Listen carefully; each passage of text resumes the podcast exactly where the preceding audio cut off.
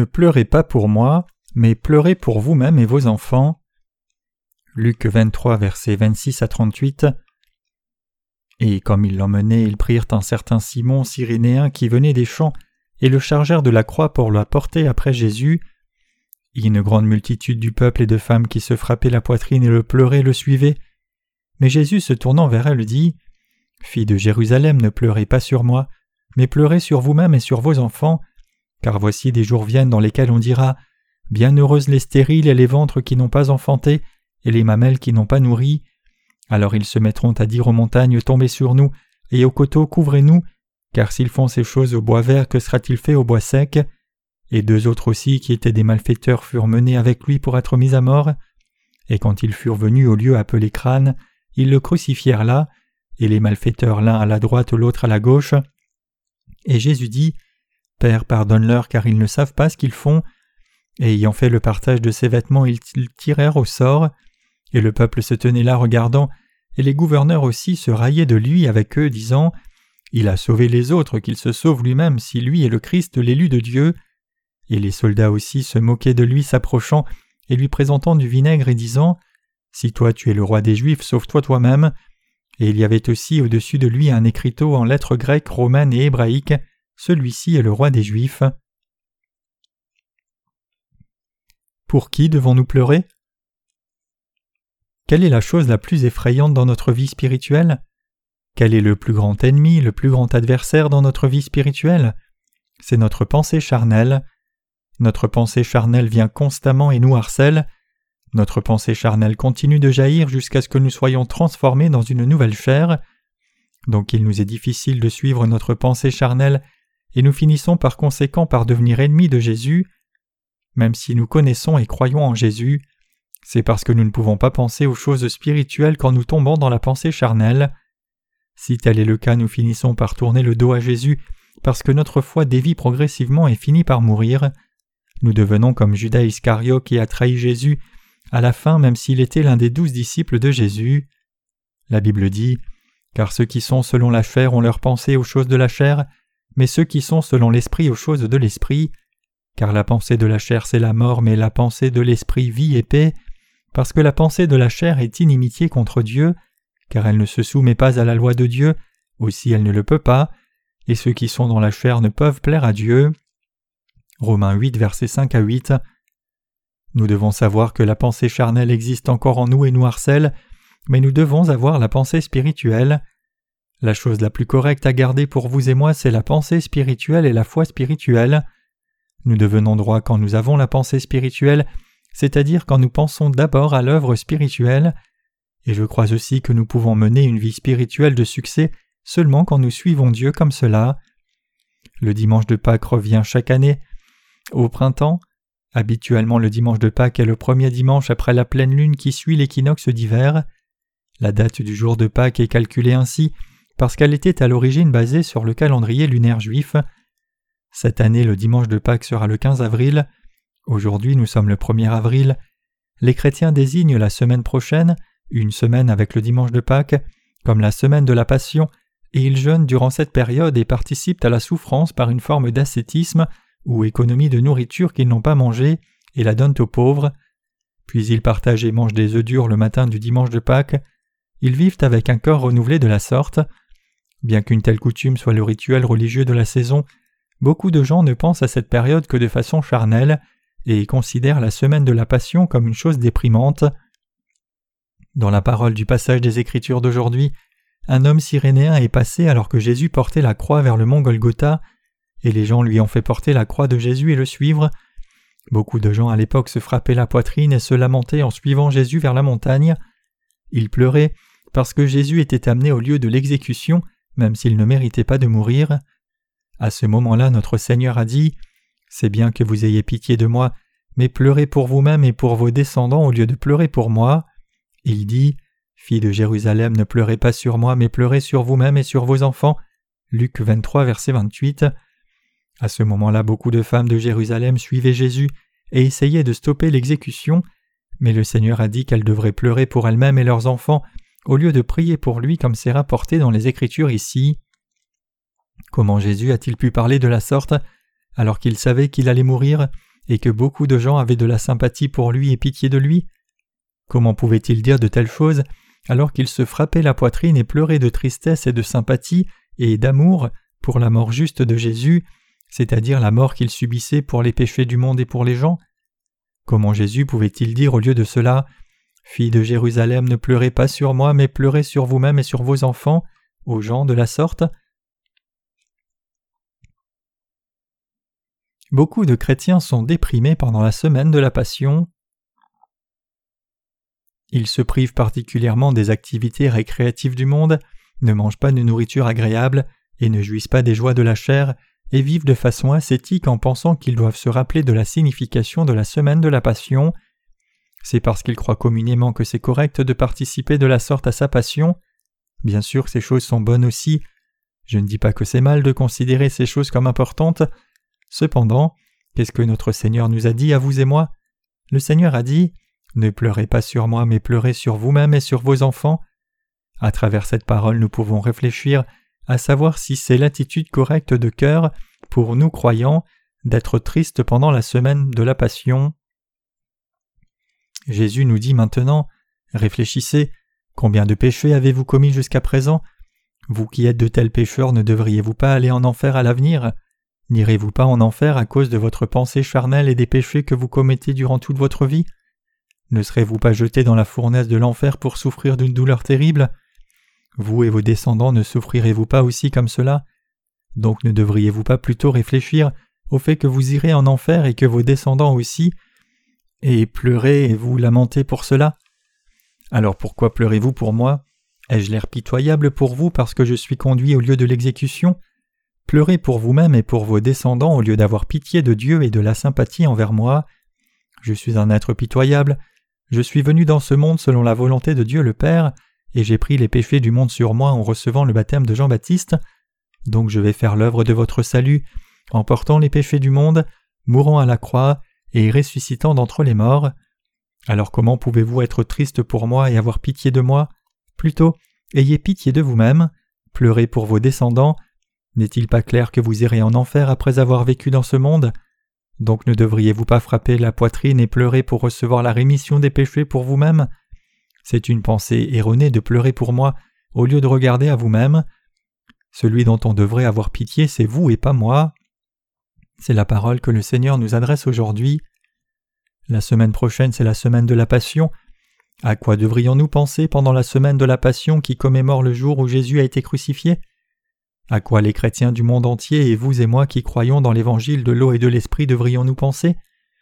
Nous devons penser à combien souvent nous pensons et faisons des choses charnelles, et combien souvent nous allons à l'encontre de la volonté de Dieu en vivant dans ce monde.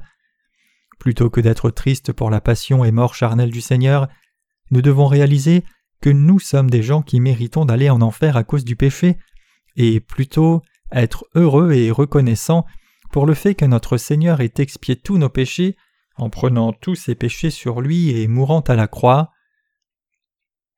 Au lieu de pleurer pour Jésus et pleurer par pitié pour Jésus, nous devons réellement réaliser que Jésus est mort à la croix et a accompli notre salut par sa mort, parce qu'il a reçu le baptême pour prendre tous nos péchés sur lui.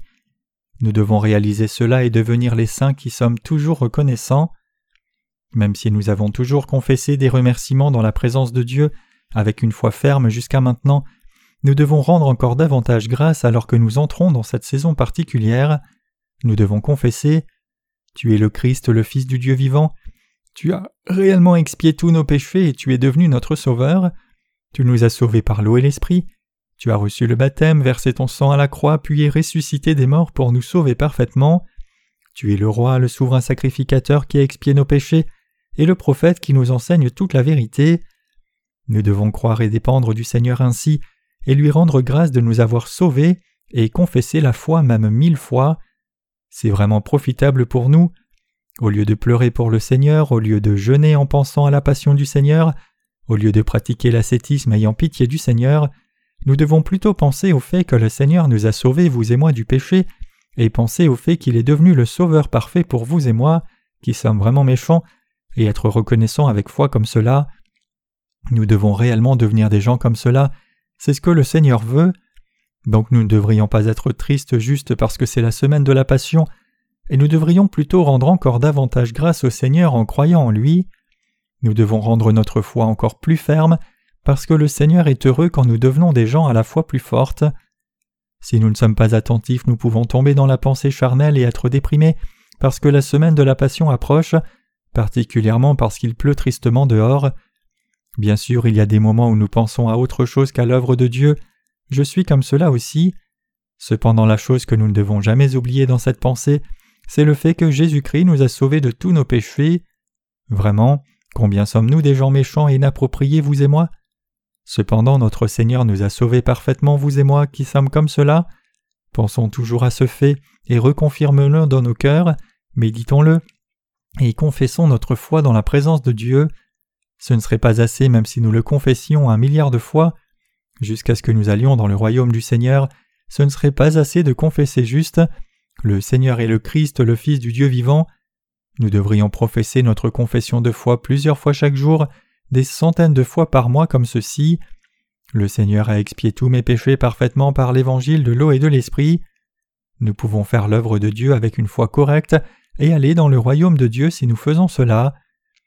En travaillant pour le ministère de la littérature, j'ai interprété et prêché les Écritures sous beaucoup de perspectives différentes, mais je n'ai jamais parlé sans l'évangile de l'eau et de l'esprit. Peut-être que j'aurais pu en parler juste un peu quand j'ai prêché un sermon, cependant j'ai constamment inséré le vrai évangile intentionnellement quand je travaillais sur les documents pour le ministère de la littérature. J'ai répété des milliers et millions de fois en confirmation. Je l'ai inséré constamment dans ce livre. Quand les gens lisent mon livre de sermons sur le livre des Romains, peut-être qu'ils pourraient penser Je devrais lire ce livre juste dans la perspective du livre des Romains. Cependant, j'ai inséré l'évangile de l'eau et de l'esprit là aussi, donc les gens qui lisent le livre peuvent méditer sur l'évangile de l'eau et de l'esprit. Ils sont vraiment immergés dans l'évangile. Quand ils sont comme cela, ils peuvent avoir vraiment la bonne pensée, ils peuvent avoir la foi correcte, ils peuvent vivre avec foi davantage dans la présence de Dieu, et ils peuvent regarder leur être faible et rendre grâce à Dieu encore davantage. Ils deviennent les gens dont la foi devient plus forte.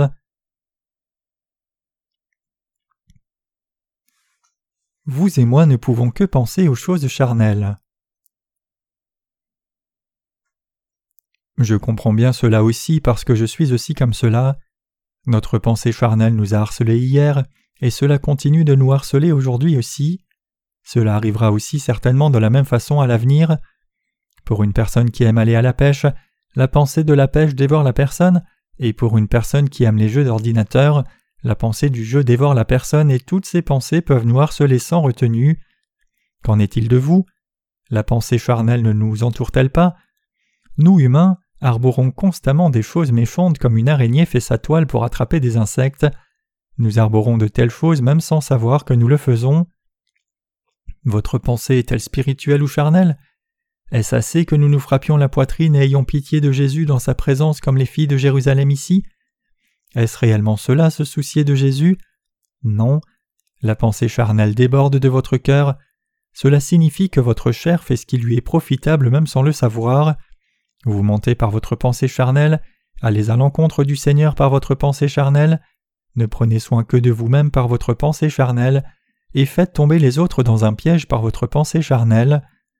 Quand nous sommes adonnés à une telle pensée charnelle, nous devons revenir au sein du Seigneur rapidement, nous devons penser aux choses spirituelles, nous devons regarder notre vraie nature même cent fois par jour, nous devons regarder notre vraie nature qui commet tant de péchés et méditer constamment sur le fait que par l'évangile de l'eau et l'esprit, le Seigneur nous a sauvés, vous et moi qui sommes comme cela. Nous devons constamment professer la confession de foi. Notre cœur trouve de l'équilibre, notre corps physique trouve l'équilibre, et la direction de notre foi trouve de l'équilibre quand nous confessons constamment que le Seigneur nous a réellement sauvés par l'évangile de l'eau et de l'esprit. Même si nous avons reçu le salut du péché, L'œuvre du Seigneur n'est pas accomplie si nous faisons juste l'œuvre du Seigneur sans relâche. Nous devons d'abord penser à l'œuvre de Dieu, nous devons professer la confession de foi des centaines et même des milliers de fois par jour. C'est seulement quand nous pouvons mener une telle vie spirituelle que notre Seigneur y prend plaisir. Qu'est-ce que le Seigneur a dit? Le Seigneur a dit Fille de Jérusalem, ne pleurez pas sur moi, mais pleurez sur vous-même et sur vos enfants. Alors de qui doit-on avoir pitié? Devrait-ce être de Jésus ou de nous? Nous sommes des êtres de qui on devrait avoir pitié. Bien que nous ayons reçu le salut par la foi, nous sommes prompts à faire que des gens tombent dans un piège, et nous tombons aussi dans certains pièges nous-mêmes en tombant dans la pensée charnelle, comme une araignée tisse une toile. Cela signifie que la pensée charnelle construit un piège pour faire tomber les saints eux-mêmes et l'Église.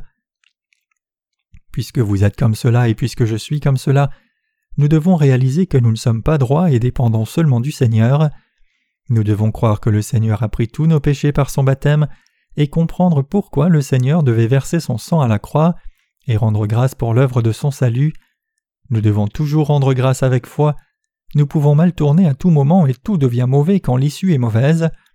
Si nous allons à l'encontre de l'Évangile, allons à l'encontre des serviteurs de Dieu, allons à l'encontre du peuple de Dieu et allons même à l'encontre de Dieu, bien que nous disions croire au Seigneur, alors peu importe que nous ayons cru en Dieu dans le passé ou non, de telles choses ne comptent pas du tout, donc nous devons toujours regarder à nous-mêmes et pleurer pour nous-mêmes, et toujours professer notre foi dans la présence de Dieu. C'est le seul moyen d'être fidèle dans notre vie de foi. Le Seigneur a dit Car voici des jours viennent, dans lesquels on dira Bienheureuses les stériles et les ventres qui n'ont pas enfanté, et les mamelles qui n'ont pas nourri, alors ils se mettront à dire aux montagnes Tombez sur nous et aux coteaux couvrez-nous. Cela signifie que ce sera comme cela quand le dernier jour viendra. Le Seigneur dira Bienheureuses les stériles et les ventres qui n'ont pas enfanté et les mamelles qui n'ont pas nourri. Que signifie cette parole? Elle dit qu'il y aura une bénédiction pour les femmes qui ne sont pas enceintes, les gens qui n'ont pas d'enfants à allaiter, au moment de la destruction du monde, c'est-à-dire les gens qui ne sont pas attachés aux choses du monde et ne font plus l'œuvre du monde non plus. À l'avenir, Dieu jugera les gens qui ont du péché, les gens qui vont à son encontre. Alors comment devrions-nous réellement vivre? Nous devons regarder au Seigneur et le suivre seulement en vivant dans ce monde. Le Seigneur a dit que nous devons regarder à nous-mêmes, pleurer pour nous-mêmes et tenir ferme avec foi. Le Seigneur dit aussi Car s'ils font ces choses au bois vert, que sera-t-il fait au bois sec? Le Seigneur viendra absolument dans ce monde et jugera comme c'est dit dans cette parole.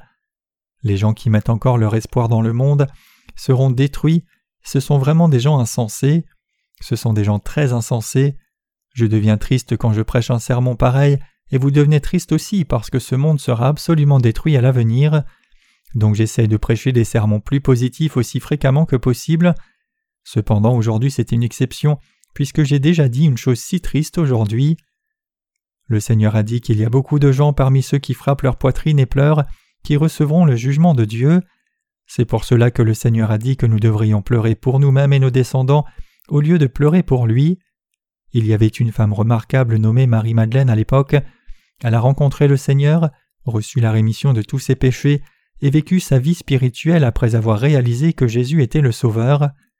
Alors un jour elle a été témoin que Jésus a été amené à la croix, elle a frappé sa poitrine et a pleuré parce qu'elle aimait Jésus spirituellement, et une amie de Marie a aussi frappé sa poitrine et pleuré avec elle.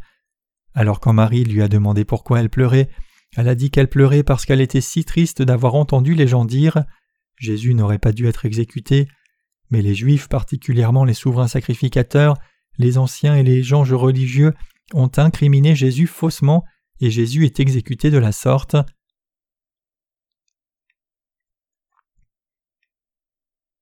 Son ami avait une pensée fausse.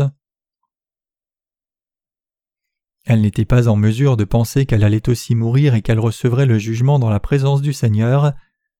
Le Seigneur va à la croix maintenant parce que le Seigneur a pris tous les péchés du monde au Jourdain, mais parmi les gens qui pleurent pour Jésus, les gens qui ont des péchés dans leur cœur recevront un jugement horrible de feu et recevront la souffrance éternellement, mais ils pleurent pour Jésus sans savoir ces choses. Il y a absolument un jugement pour chaque pécheur. La Bible dit Il appartient aux hommes de mourir une fois après quoi le jugement? Hébreu 9, verset 27. C'est le principe prédéfini par Dieu qu'un humain meurt une fois après sa naissance dans ce monde. De plus, il y a absolument un jugement après la mort de cette façon. Cependant, pour les gens qui confessent leur foi et suivent le Seigneur, il y a la récompense du Seigneur au lieu du jugement effroyable. Regardons la parole de l'Évangile de Luc chapitre 23, versets 32 à 38. Jésus a reçu la punition à mort avec deux autres hommes, ayant reçu la même punition, et il est monté au mont Golgotha avec eux. Les autres deux personnes ont été crucifiées, et Jésus a été crucifié là. Puis Jésus dit Père, pardonne-leur car ils ne savent pas ce qu'ils font. Et les soldats romains se sont partagés ses vêtements en tirant au sort. Les dirigeants ont crié à Jésus Il a sauvé les autres, qu'il se sauve lui-même si lui est le Christ l'élu de Dieu, et ont écrit sur un panneau au-dessus de la tête de Jésus en lettres grecques, latines et en hébreu Celui-ci est le roi des Juifs. Les pharisiens se sont aussi moqués de lui de la sorte en disant Il a fait des choses comme pardonner les péchés de la femme arrêtée en adultère pendant qu'il était en vie, regardez-le maintenant. Ils ont craché sur lui comme cela, se sont moqués de lui et l'ont raillé. Ils se sont moqués de lui en disant Sauve-toi toi-même si tu es le Christ. Tu dis que tu es le roi des rois, alors sauve-toi toi-même d'abord. Ne devrais-tu pas te sauver toi-même si tu es le roi? Jésus était le vrai roi. Jésus était le roi des Juifs, le roi de tous les gens de par le monde tout entier qui croient dans l'évangile de l'eau et de l'esprit, et le roi de toute la création. Il était le vrai roi, il était le vrai sauveur, il était le souverain sacrificateur qui a expié tous les péchés des humains. Jésus était le vrai roi bien que les gens de l'époque se soient moqués de lui. Cependant les gens qui ont écrit la parole roi des Juifs, quand ils ont crucifié Jésus, se sont moqués de lui qui était roi. Ils l'ont raillé. Sauve-toi si tu es le roi. Comment peux-tu dire que tu es le roi des Juifs alors que tu ne peux même pas te sauver toi-même? Jésus a été crucifié, non parce qu'il n'était pas le roi des Juifs, Jésus a été crucifié parce qu'il s'est abandonné lui-même à la croix volontairement, afin de nous sauver, vous, moi et l'humanité entière, par son corps en tant que roi.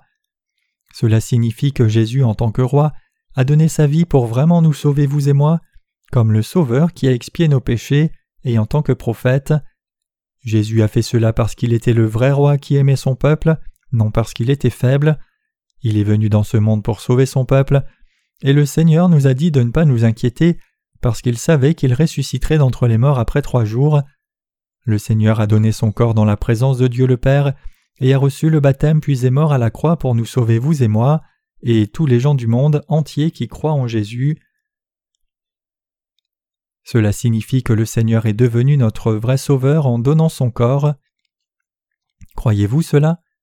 Jésus est effectivement Christ, il est vraiment le Christ. Le mot Christ implique le roi, le souverain sacrificateur et le prophète. Qui est le roi des rois? Qui est celui qui jugera tous les gens et l'univers?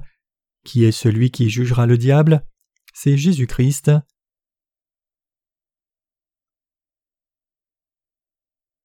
Jésus parle aux pécheurs chrétiens et beaucoup de gens religieux qui ont pitié de lui. Jésus veut qu'ils pleurent pour eux-mêmes et non pour lui. Les gens qui n'ont pas reçu la rémission des péchés et ne croient pas dans l'évangile de l'eau et de l'esprit que le Seigneur leur a donné, et les gens qui ne croient pas en Jésus et ne rejettent pas leurs pensées charnelles, doivent pleurer pour eux-mêmes maintenant. Ils doivent le faire parce qu'ils seront jetés dans le feu éternel s'ils ne suivent pas le Seigneur avec foi comme cela, s'ils ne reviennent pas à la pensée spirituelle jusqu'au jour du retour du Seigneur, et ne confessent pas la foi au Seigneur.